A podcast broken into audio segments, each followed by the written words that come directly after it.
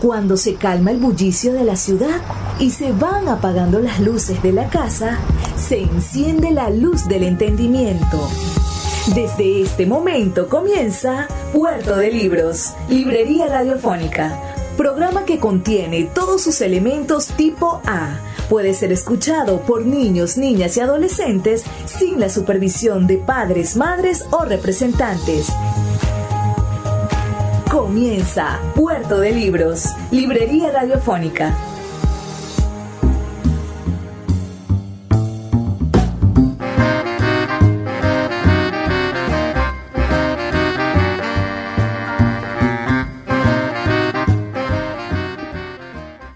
Bienvenidos a Puerto de Libros, librería radiofónica, este espacio que abre las esclusas de la imaginación para que usted entre a bordo de estas embarcaciones mágicas, asombrosas que llamamos libros, los barquitos de papel que transportan conocimiento, alegrías, sabiduría, la historia de la humanidad completa navegando por, bueno, por, por los ríos de, que, que, confluyen con los saberes, por estos mares pedregosos donde se encuentran las palabras, y que gracias a la señal de la 88.1 Radio Fe y Alegría, nosotros podemos brindarle de lunes a viernes, de 9 a 10 de la noche. Les habla Luis Peroso Cervantes. Y el programa de hoy va a ser un programa muy interesante. Estaremos dedicándolo a la gran poeta mexicana Sor Juana Inés de la Cruz. Pero antes, escuchemos por favor los mensajes que tienen para nosotros nuestros anunciantes, esas buenas personas que hacen que Puerto de Libros, Librería Radiofónica, llegue a sus hogares de lunes a viernes, de 9 a 10 de la noche, por la señal de la 88.1 Radio Fe y Alegría de Maracaibo. Sultana del Lago Editores es una empresa zuliana de servicios editoriales. Nuestro catálogo tiene más de 100 títulos de autores nacionales e internacionales. Además, somos la única editorial que presta servicios de impresión bajo demanda en Maracaibo. No necesitas invertir en grandes tirajes. Tus lectores pedirán tu libro, nosotros lo imprimiremos y tú obtendrás regalías. Por ello, también editamos internacionalmente en Amazon y Google Play Books. Conoce más en nuestra nueva página web www.sultanadelago.com o siguiéndonos en Instagram como arroba sultana del lago. El poeta Luis Peroso Cervantes le acompaña en Puerto de Libros, Librería Radiofónica, por Radio Fe y Alegría, con todas las voces.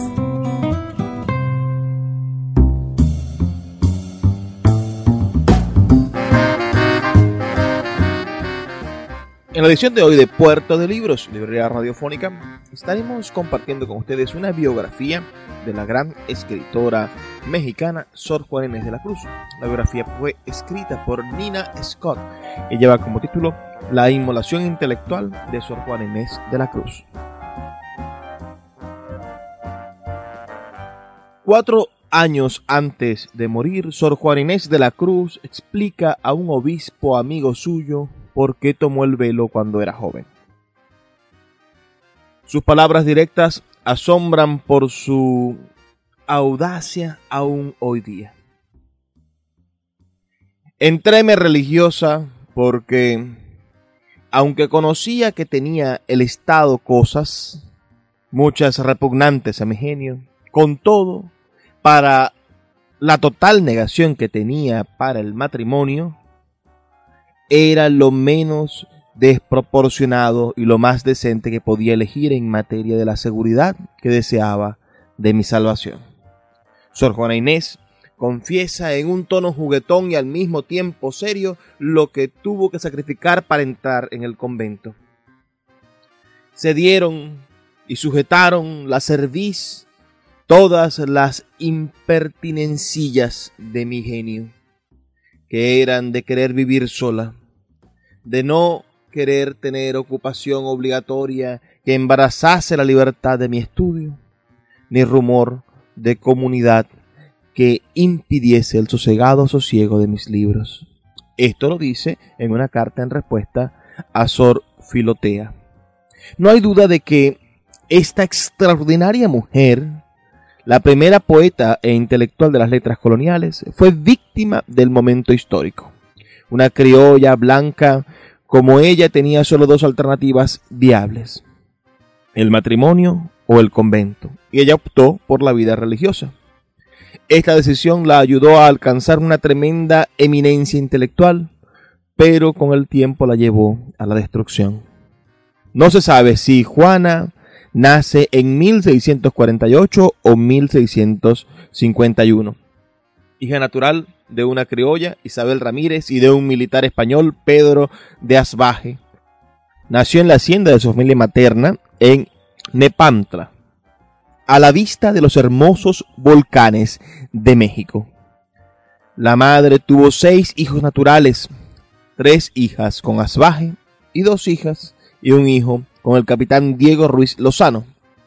Juana se apellidaba Ramírez de Asbaje. Utilizaba primero el nombre materno, pero mintió sobre su estado social al entrar en el convento que requería de sus postulantes ser hijas legítimas de familias blancas. El hecho de ser hijo natural era bastante común aún en la alta sociedad mexicana, pero había que guardar las apariencias. Lo que sabemos de la vida de Juana Ramírez de Asbaje viene principalmente de la carta autobiográfica de la cual ya hemos citado, la famosa respuesta a Sor Filotea. Esta carta ha alcanzado una fama inusitada por ser una de las primeras y más abiertas defensas del derecho de la mujer a una vida intelectual y también contiene muchos datos biográficos de la vida de la poeta. Pero mucho cuidado con aceptar como verdad indisputable todo lo que Sor Juana relata en ese documento. Como era su autodefensa intelectual, manipula su información de acuerdo con este fin. Además, hay muchos datos personales que quisiéramos saber y que no revela nunca. Sor Juana cuenta dos episodios de su temprana juventud, ejemplos de que su pasión por las letras era tan fuerte que arriesgaba el castigo sin pensarlo dos veces a fin de poder satisfacer su hambre de saber. A la edad de tres años, sin el permiso de su madre, el cariño y la travesura, la llevaron a la escuela primaria donde su hermana mayor aprendía a leer y escribir. Engañó a la maestra diciéndole que la mamá quería que aprendiera lo cayó todo en casa hasta saber leer, cosa que aprendió con una velocidad relámpago. Aunque Juana temía que la azotaran al descubrirla, para ella el castigo valía el riesgo. El saber leer no se puede quitar. En otro episodio parecido, ella recuerda que cuando tenía ocho años supo que en la capital mexicana había una universidad. Apenas lo oí cuando empecé a matar a mi madre con constantes inoportunos ruegos sobre que, mudándome el traje, me enviase a México para estudiar y cursar la universidad. Ella no lo quiso hacer e hizo muy bien. Pero yo despiqué el deseo en leer muchos libros, varios que tenía mi abuelo, sin que bastasen castigos ni reprensiones a estorbarlo. A tan tierna edad, Juana ya se había enterado de que el mayor obstáculo a su deseo de saber era su género. A pesar de no acceder a su deseo de ir a la universidad, la familia decide mandar a la niña pródiga a la capital para vivir con unos tíos ricos y bien conectados en la corte virreinal de Nueva España. La fama de la joven crece y al cabo de unos años la ahora adolescente Juana es presentada a los virreyes quienes se asombran ante su intelecto y su facilidad poética. La virreina Leonor Carreto queda encantada con la belleza, el encanto personal y la inteligencia de la joven y la instala en una corte como una de sus damas. Juana pasa varios años en la corte rodeada de las galanterías y la intriga política de los círculos cortesanos. Aumenta su fama literaria, pero su futuro es más bien incierto debido a su estado social y a la falta de fortuna personal. Hoy día, mucha gente se queda sorprendida por la decisión de la bella y certificada joven de entrar en un convento, pero dado su momento histórico, esta decisión fue la mejor de sus opciones. Con su falta de dote, ¿qué clase de hombre se casaría con ella? No un hijo de la aristocracia nova hispana. Además, Juana sabía de sobra que un marido tenía control absoluto sobre la vida personal de su esposa. Le esperaba un embarazo tras otro y probablemente el veto a sus estudios, amén de un cuarto propio, del silencio y de los ratos libres que añoraba su intelecto. En el convento estaría en una prestigiosa comunidad de mujeres, con todas sus necesidades económicas resueltas, dueña de una espaciosa celda y con la oportunidad de dedicarse a los estudios en sus ratos de ocio. Sin embargo, vacila. Como confiesa en su carta, al desembarazo y quietud que pedía mi estudiosa intención eran repugnantes los ejercicios y compañía de una comunidad. Vamos a detener brevemente la lectura e identificaremos nuestra emisora para volver en brevísimos dos minutos con más de Puerto de Libros, Librería Radiofónica.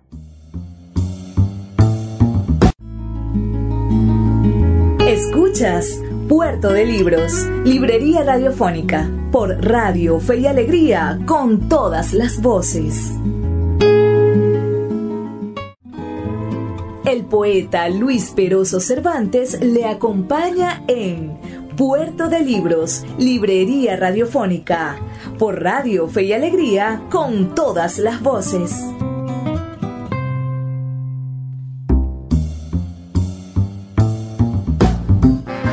Estamos leyendo una biografía de la poeta Sor Juana Inés de la Cruz, escrita por Nina Scott. La biografía lleva como título La inmolación intelectual de Sor Juana Inés de la Cruz. Está incluido en el libro Las desobedientes mujeres de nuestra América, editada por Panamericana Editorial. Sigamos con esta interesante lectura. Un factor importante en su decisión final era su confesor, el padre Antonio Núñez de Miranda. Poderoso jesuita, admirado por su devoción y su gran intelecto, era también el confesor de los virreyes y, por consiguiente, hombre de mucha influencia en la corte. El padre Núñez la estimaba mucho, pero vio la fama de Juana como creciente peligro. Según el biógrafo del jesuita, habiendo conocido la discreción y gracia en el hablar de Juan Inés, lo elevado de su entendimiento y lo singular de su erudición junto con no pequeña hermosura, atractivos todos a la curiosidad de muchos que desearían conocerla y tendrían por felicidad cortejarla, solía decir que no podía Dios enviar azote mayor a que este reino que si permitiese que Juana Inés se quedara en la publicidad del siglo. Se nota de la cita que lo que más le preocupaba a Núñez era el aspecto público de la vida de la joven. Una mujer se debía callar y retirar del mundo, como ya había señalado Fray Luis de León en la perfecta casada de 1583, del cual citaremos ahora. Es justo que se precien de callar todas. Así que aquellas a quien les conviene encubrir su poco saber, como aquellas que pueden sin vergüenza descubrir lo que saben. Porque en todas es no solo condición agradable, sino virtud de vida, el silencio y el hablar poco. Al poner en la balanza sus dos opciones, decidió por fin tomar el velo. En 1667 entró en la comunidad de las Carmelitas Descalzas, la Orden de Santa Teresa de Jesús. Pero el rigor de la vida de estas hermanas era tan estricto y áspero que Juana se enfermó y dejó la casa después de tres meses. Luego optó por las Jerónimas, una orden mucho más blanda, y entró en el convento de Santa Paula, este convento y su iglesia quedan en pie en el distrito histórico de la Ciudad de México. Renovado el claustro hace unos años, hoy día forma parte del Departamento de Historia de la Universidad Nacional Autónoma de México, la misma a la que Juana no pudo asistir. Y en el salón del rector se encuentra el primer retrato oficial de la monja, reconocido como uno de los mayores tesoros del patrimonio nacional. Ironías de la vida. Al entrar en la vida religiosa, Sor Juana tomó cuatro votos. Pobreza, castidad, perpetua clausura y obediencia. ¿Cómo impactaron sobre su vida? Lo de la pobreza era bastante relativo, puesto que las monjas novohispanas en un convento tan prestigioso y acomodado como Santa Paula vivían en amplias celdas rodeadas de sirvientas y esclavas, vestían elegantes hábitos de finas telas y comían primorosamente. Sabemos que a Sor Juana le gustaba la cocina, porque nos ha dejado un recetario suyo para platos muy ricos. A pesar del tono apasionado de su poesía amorosa, Sor Juan Inés de la Cruz aceptó la regla de la castidad. Inclusive en uno de sus romances parecía negar su condición femenina. Con que a mí no es bien mirado que como mujer me miren, pues no soy mujer que alguno de mujer pueda servirle y solo sé que mi cuerpo, sin que uno u otro se incline, es neutro o abstracto cuanto solo el alma deposite. Según la creencia de la iglesia de aquel entonces, una mujer que voluntariamente se quedaba virgen se escapaba de las desventajas de la condición femenina y hasta se la consideraba más viril. Como el alma también carecía de género, era un doble esfuerzo por superar su género femenino, obstáculo tan grande en un mundo dominado por los hombres. Así Sor Juana, al negarse también, se afirma. Típica táctica suya, tan cuidadosa y esquiva al expresarse. Como ha observado Octavio Paz de su estilo, Sor Juana dice sin decir con un ademán borra lo que ha dicho y al borrarlo vuelve a decirlo. La perpetua clausura de las monjas había sido impuesta en el siglo anterior como condición de la vida conventual, en el ciclo de reformas formuladas por el concilio de Trento. Antes las monjas se habían podido mover por el mundo, ahora se quedaban encerradas en un sitio. Sor Juana no protesta abiertamente contra la perpetua clausura, tal vez porque su orden permitía frecuentes visitas a sus monjas, pero en sus escritos se nota cuánto su espíritu volaba por encima de los muros de su convento.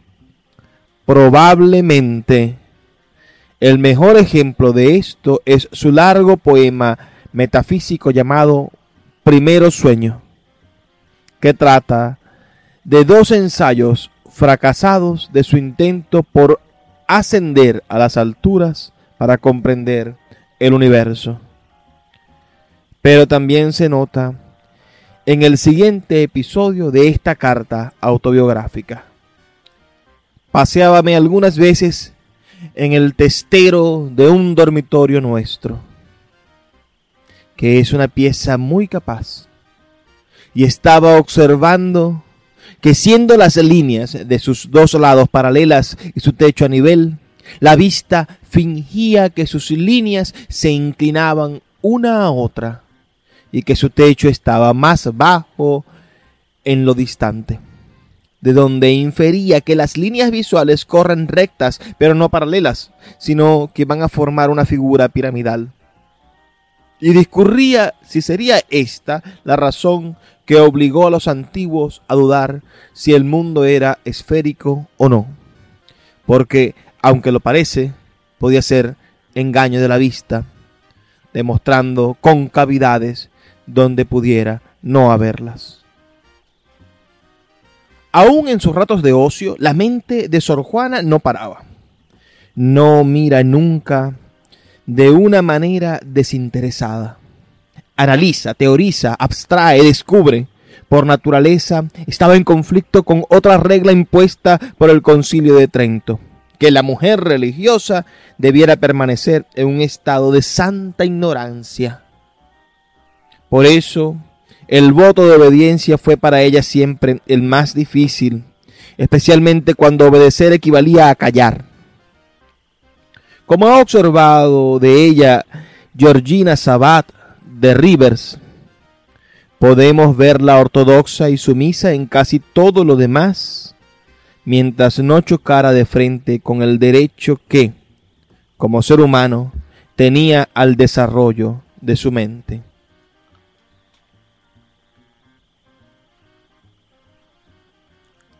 La situación de Juana al entrar en el convento era de por sí conflictiva, porque era una mujer que ya gozaba de renombre en el mundo de afuera. Por un lado, era causa de gran prestigio para las Jerónimas tenerla entre sus hermanas. Por otro, iba a ser muy difícil hacerla callar y retirarse del mundo. A pesar de su perpetua clausura, Juana Inés seguía en contacto con la corte, puesto que los sucesivos virreyes la buscaban y pedían poemas de su prolífica pluma. Y esta actividad le gustaba, sin lugar a dudas, en parte por los aplausos y la fama, y en parte porque la recompensaban con regalos de dinero, libros o instrumentos científicos y musicales. La biblioteca personal de Sor Juana llegó a ser una de las mejores de la Nueva España.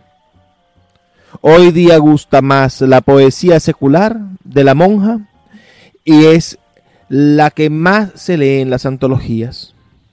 Pero no hay que olvidar que la mayoría de su obra es devota. Villancicos, loas, autos religiosos, ejercicios espirituales. Entre los villancicos se destacan varios en los dialectos hablados en la capital multicultural de ese virreinato. Sor Juana compuso algunos en náhuatl, idioma nativo de los indígenas del Valle de México, y otros en el habla de los negros. Con ocasión de la Asunción de la Virgen, por ejemplo, un coro de negrillos canta. Si la cielo va y Dios la lleva, para aquello la, si ella sa contenta. Sor Juana escribió muchos poemas a la Virgen aunque con frecuencia subraya la belleza de María y su especial condición entre las mujeres, también destaca su sabiduría e intelecto. La soberana doctora de las escuelas divinas, de que los ángeles todos desprenden sabiduría, por primaria de las ciencias, es justo que esté aplaudida, quien de todas las criaturas se llevó la primicia. La espontaneidad con la cual Sor Juana podía componer poesía no dejaba de asombrar a sus coetáneos y fue muy aplaudida por la gracia de sus obras religiosas. Por otro lado, la producción de poesía secular y cortesana seguía también, y esto empieza a causarle problemas en la iglesia. Mientras que las monjas podían dedicarse al estudio y la escritura religiosa, la clase de poesía producida por Sor Juana estaba muy fuera de los parámetros permitidos a una religiosa. Dominaba a la perfección el lenguaje del amor cortesano y compuso hermosísimos poemas dedicados a la pena amorosa. El amado ausente, los celos, el sufrimiento al ser desdeñada este amoroso tormento que en mi corazón se ve, sé que lo siento y no sé la causa por qué lo siento. Siento una grave agonía por lograr un devaneo que empieza como deseo y para en melancolía. La lucha para legitimar su vida intelectual y la constante crítica de sus acciones por ser mujer hacían que en muchas ocasiones su pluma se volviera amarga, irónica, llena de burla, que enmascaraba su profunda ira hacia las desigualdades de los sexos. Todo el mundo conoce sus famosas redondillas contra los hombres necios, llenas de la antítesis barrocas que ella blandía como puñales. ¿Cuál mayor culpa han tenido en una pasión errada, la que cae derrogada o el que ruega decaído? ¿O cuál es más de culpar, aunque cualquiera haga mal? la que peca por la paga o el que paga por pecar.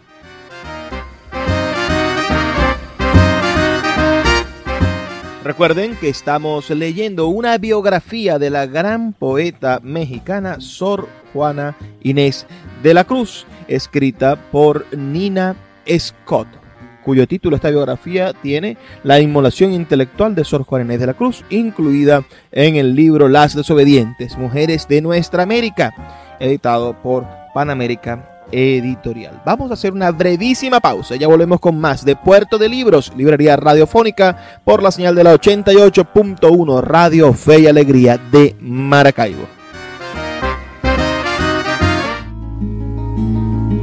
Escuchas Puerto de Libros, librería radiofónica por Radio Fe y Alegría con todas las voces. Escuchas Puerto de Libros, Librería Radiofónica, por Radio Fe y Alegría, con todas las voces.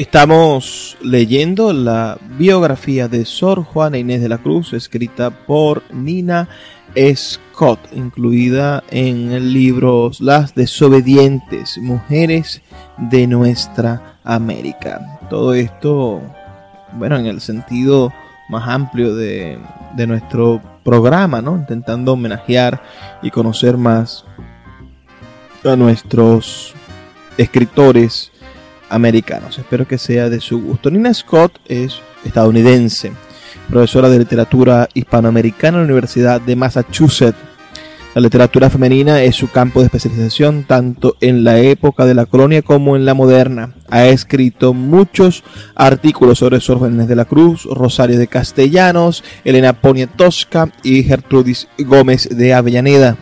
Es coeditora de Breaking Bundanes, Latina Wirten o The Critical Rhythm de 1989 y de Coded Encounters, Gender and the Ethnicity in Colonial Latino America 1994.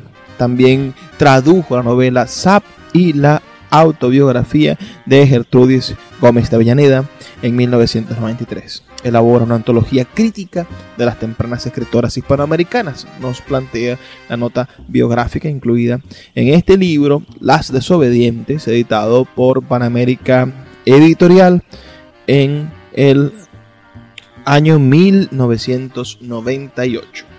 Vamos a continuar con esta interesantísima lectura de la biografía de Sor Juana Inés de la Cruz, titulada La inmolación intelectual de Juana Inés de la Cruz.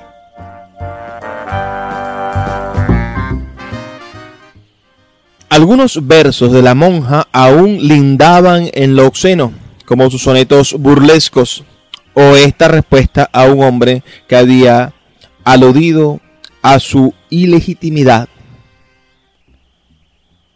El no ser padre honrado fuera defecto, a mi ver, si como recibí el ser, se lo hubiera yo dado. Más piadosa fue tu madre, que hizo a muchos sucedas, para que entre tantos puedas tomar el que más te cuadre.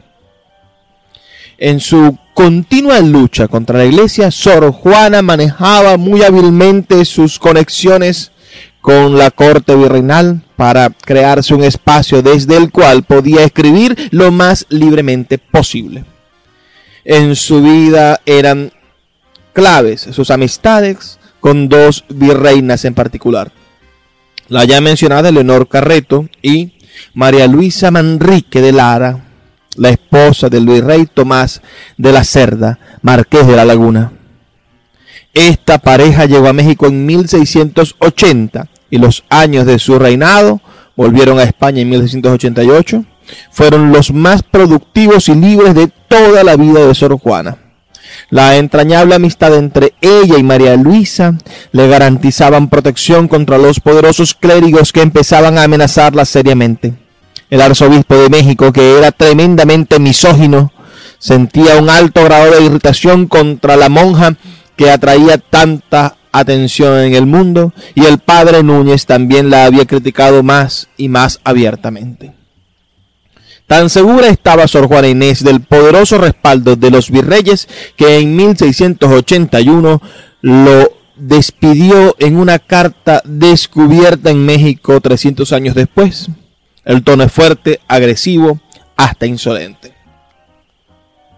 Tocarle a vuestra merced mi corrección por alguna razón de obligación, de parentesco, crianza, prelancia o tal cosa.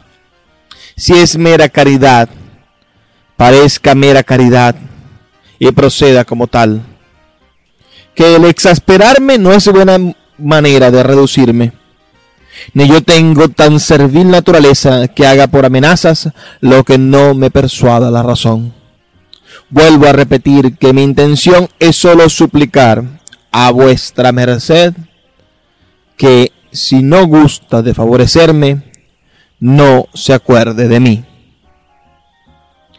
Escribió mucho Sor Juana durante estos años protegidos.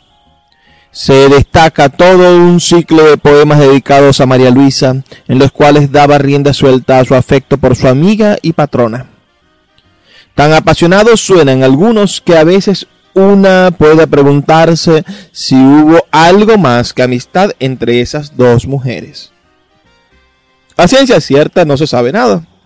De mayor importancia para el futuro literario de Sor Juana es que a la hora de volver para España la marquesa la obligó a darle copias de muchos de sus poemas que andaban sueltos por círculos religiosos y seculares. Los llevó consigo mediante su influencia y riqueza logró publicarlos en Sevilla en 1689 bajo el título de Inundación Castálida.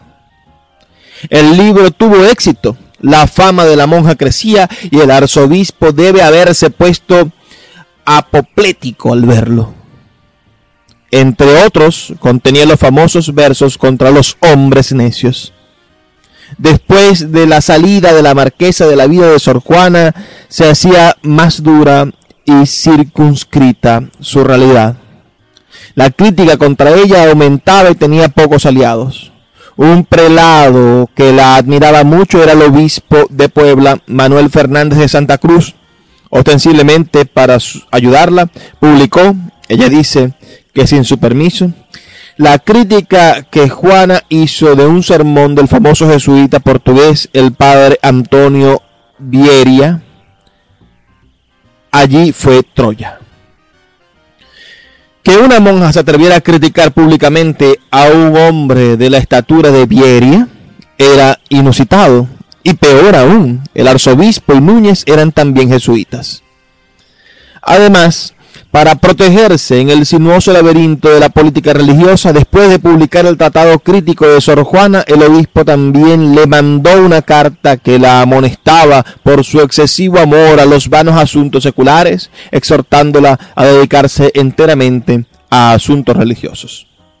Para hacer su mensaje más suave, como si fuera de una religiosa a otra, firmó la carta con el seudónimo de Sor Filotea de la Cruz. Sin embargo, tanto Sor Juana como el resto del mundo sabían que se trataba de un mensaje enviado por un superior, aunque él no tuviera autoridad directa sobre ella. Es posible que Fernández de Santa Cruz haya querido dar a Sor Juana la oportunidad de reconocer públicamente sus errores pasados y jurar obediencia a lo que le pedían las autoridades eclesiásticas. En todo el fervor contemporáneo de ver a Sor Juana como víctima de sus superiores masculinos, no hay que olvidar el momento histórico en el cual todo esto se desarrollaba y que en aquel entonces la salvación o la pérdida del alma era de suma importancia. Sin lugar a dudas, en la opinión de muchos de sus contemporáneos, Sor Juana se había dedicado en tal grado a asuntos profanos que caía en el pecado de la vanidad. Sor Filotea había hecho lo suyo para sacarla del error al mandarle su carta amonestadora. Pero Sor Juana no reaccionó como se esperaba. En vez de someterle y callar, aprovechó su respuesta a Sor Filotea de 1691 para justificar su vocación intelectual ante Dios y el mundo. La piedra angular de su defensa era el argumento del propio obispo. Este insistía que Dios le había dado su excepcional inteligencia. La monja debía dedicarla exclusivamente a su señor. Sor Juana le vio de otro modo. Si mi intelecto proviene de Dios, como usted me dice, pregunta ella, ¿cómo puede ser pecado usarlo? La carta es un documento único. La apasionada autodefensa de una mujer que disputa su derecho a usar su mente extraordinaria. Y no solo piensa en sí misma, sino en otras mujeres de su clase. A muchas de ellas los padres las dejaban sin educación porque los tutores eran hombres y el contacto diario con sus hijas podía dañar su reputación social. Sor Juana tenía la solución, mujeres mayores y doctas que podían servir de instructoras a las jóvenes. Sus reformas pedagógicas no se escucharon. A pesar de la elocuencia de su carta, las dificultades para Sor Juana se volvieron más y más agudas. Estaba sola ante el poder de la iglesia. Además, en 1692 reinaba un ambiente casi apocalíptico en el país, puesto que hubo inundaciones, las cosechas fueron desastrosas y los campesinos hambrientos habían venido a la capital para amenazar a la población. Sobre esta fecha, Sor Juana empieza a cambiar radicalmente. Pide a Núñez que vuelva a ser su confesor, bajo la presión del arzobispo, vende su biblioteca para convertirla en limosnas para los pobres, renueva sus votos y los firma con su sangre, acusándose de ser la peor del mundo. La razón de este cambio se ha quedado en el misterio. Experimentó una profunda conversión que la hizo rechazar toda su vida anterior, sufrió un colapso nervioso, estaba haciendo trampa a esperas de tiempos más favorables. No se sabe. En 1695, una peste virulenta ataca la capital. En Santa Paula muchas monjas mueren. Sor Juana cuida de sus hermanas enfermas hasta contagiarse y morir el 17 de abril. Nos ha dejado un retrato complejo y conmovedor de una mujer que luchó de una manera heroica por su vida intelectual. Pero eso, su silencio, su silencio final, es aún más trágico. Los versos que siguen son de un poema que Sor Juana compuso al amor divino, pero en mi opinión podrán expresar también las penas que sufrió por su amor a la sabiduría. Si es delito, ya lo digo. Si es culpa, ya la confieso. Mas no puedo arrepentirme por más que hacerlo pretendo bien ha visto quien penetra lo interior de mis secretos, que yo misma estoy formando los dolores que padezco. Bien sabe que soy yo misma verdugo de mis deseos, pues muertos entre mis ansias tienen sepulcro en mi pecho.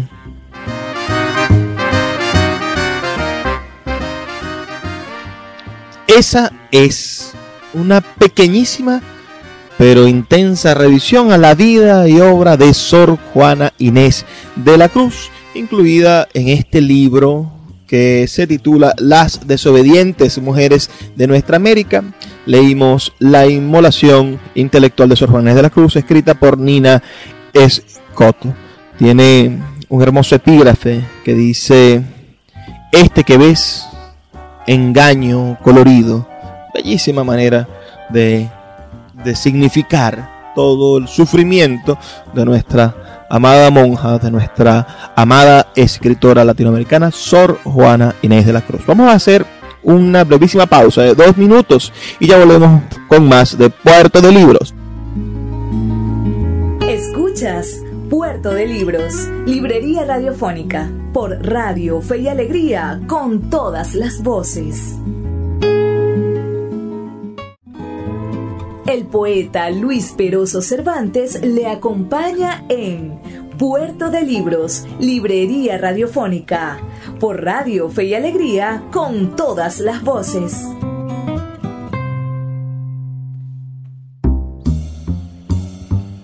Tuvimos un programa bastante interesante. Nos quedan estos breves minutos, 6, 7 minutos para conversar sobre nuestras ideas, para hacer este espacio que siempre hemos querido llamar ¿Cómo piensa la literatura? ¿Cómo piensa la literatura? ¿Ustedes se preguntan eso? Yo siempre me lo pregunto. ¿Cómo hacemos nosotros para pensar mejor, para pensar con ella? Muchas veces eh, nos encontramos en la literatura una manera de, decir que, es inexpresable, que es eh, de, muchas formas inatrapable. Entonces, ahí está la dificultad de la literatura frente a las otras artes, porque la literatura es objeto artístico, pero al mismo tiempo es pensamiento artístico, al mismo tiempo es reflexión. Entonces cuando nos presentamos frente a alguien como Sor Juan Inés de la Cruz, no solamente nos encontramos con su obra literaria, con su objeto, con, con lo tangible literario, sino que nos encontramos también con su idea, con su discurso, con su decir profundo en contra de la sociedad. Un poema no es una simple obra de arte. Un poema también es un manifiesto artístico.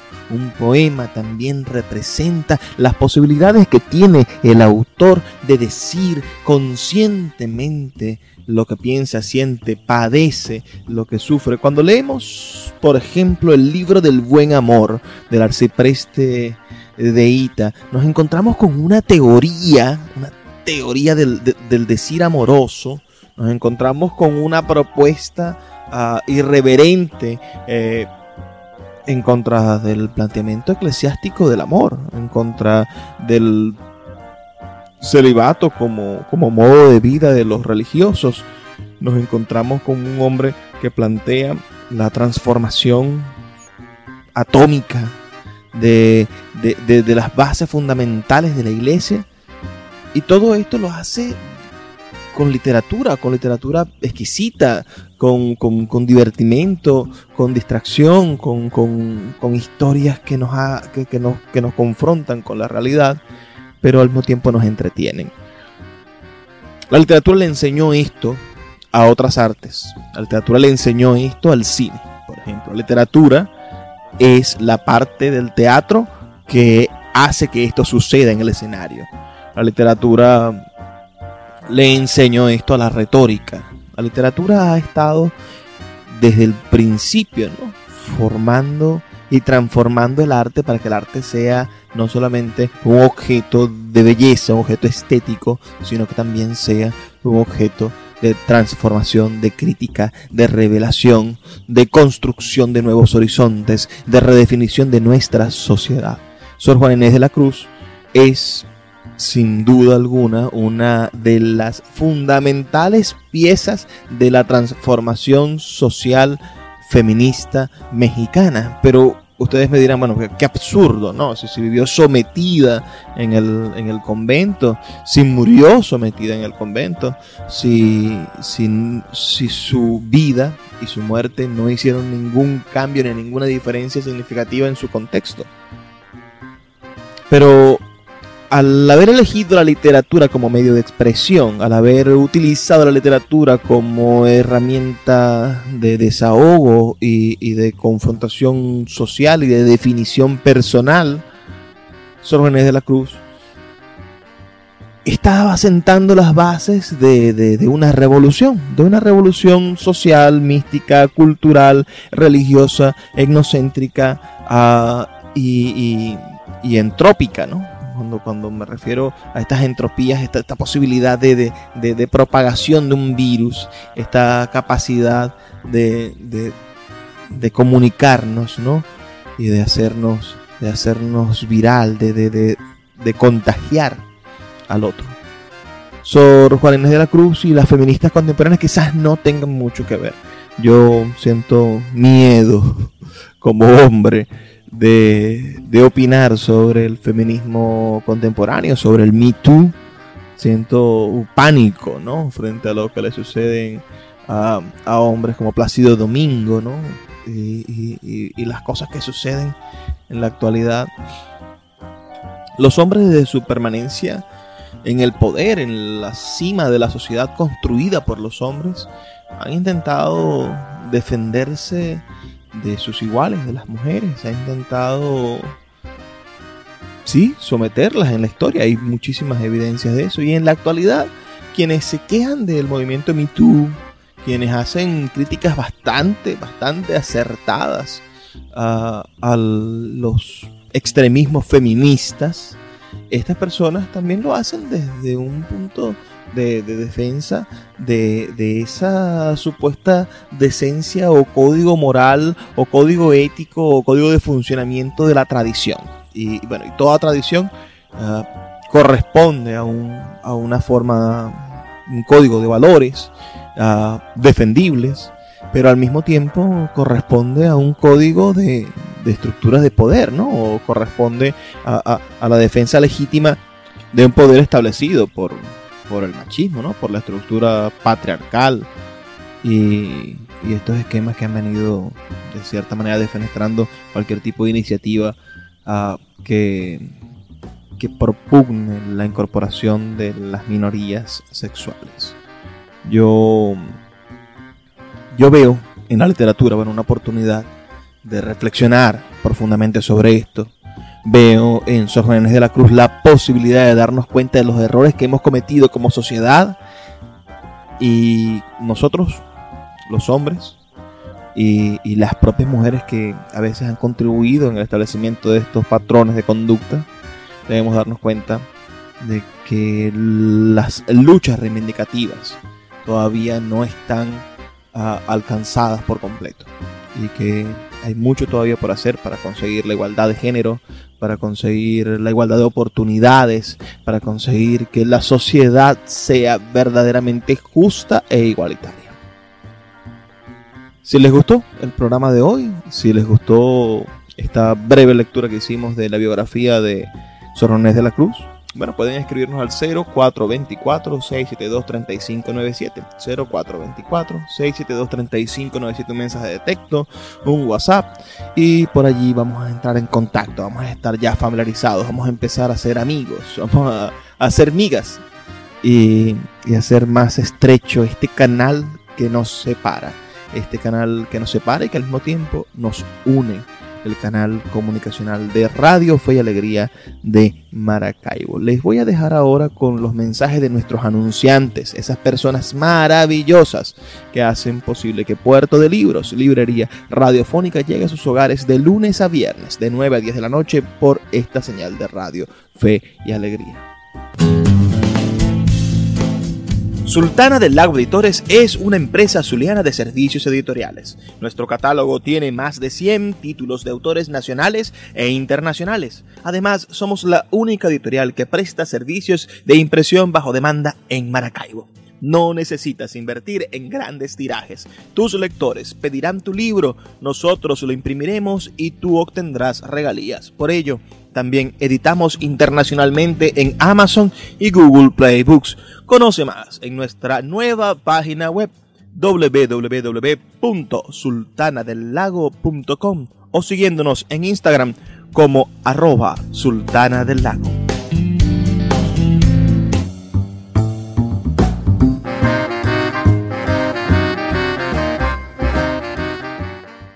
Ha sido un verdadero placer trabajar para ustedes. Les habla Luis Peroso Cervantes, quien los acompaña de lunes a viernes de 9 a 10 de la noche por esta señal de la 88.1 Radio Fe y Alegría de Maracaibo. Te recuerdo, si te ha gustado el programa, escríbenos al 0424-672-3597. Sugiérenos qué tema te gustaría que tratáramos los próximos días y, danos ese, esa retroalimentación necesaria para saber que no estamos tan solos en estas noches oscuras, frías, pero al mismo tiempo cálidas y armoniosas que nos brinda la ciudad de Maracaibo y la señal del 88.1 Radio Fe y Alegría de Maracaibo. Me despido, pero no sin antes extenderles esta petición maravillosa que me enseñó a decir mi maestro Carlos Ildemar Pérez. Por favor, sean felices, lean poesía.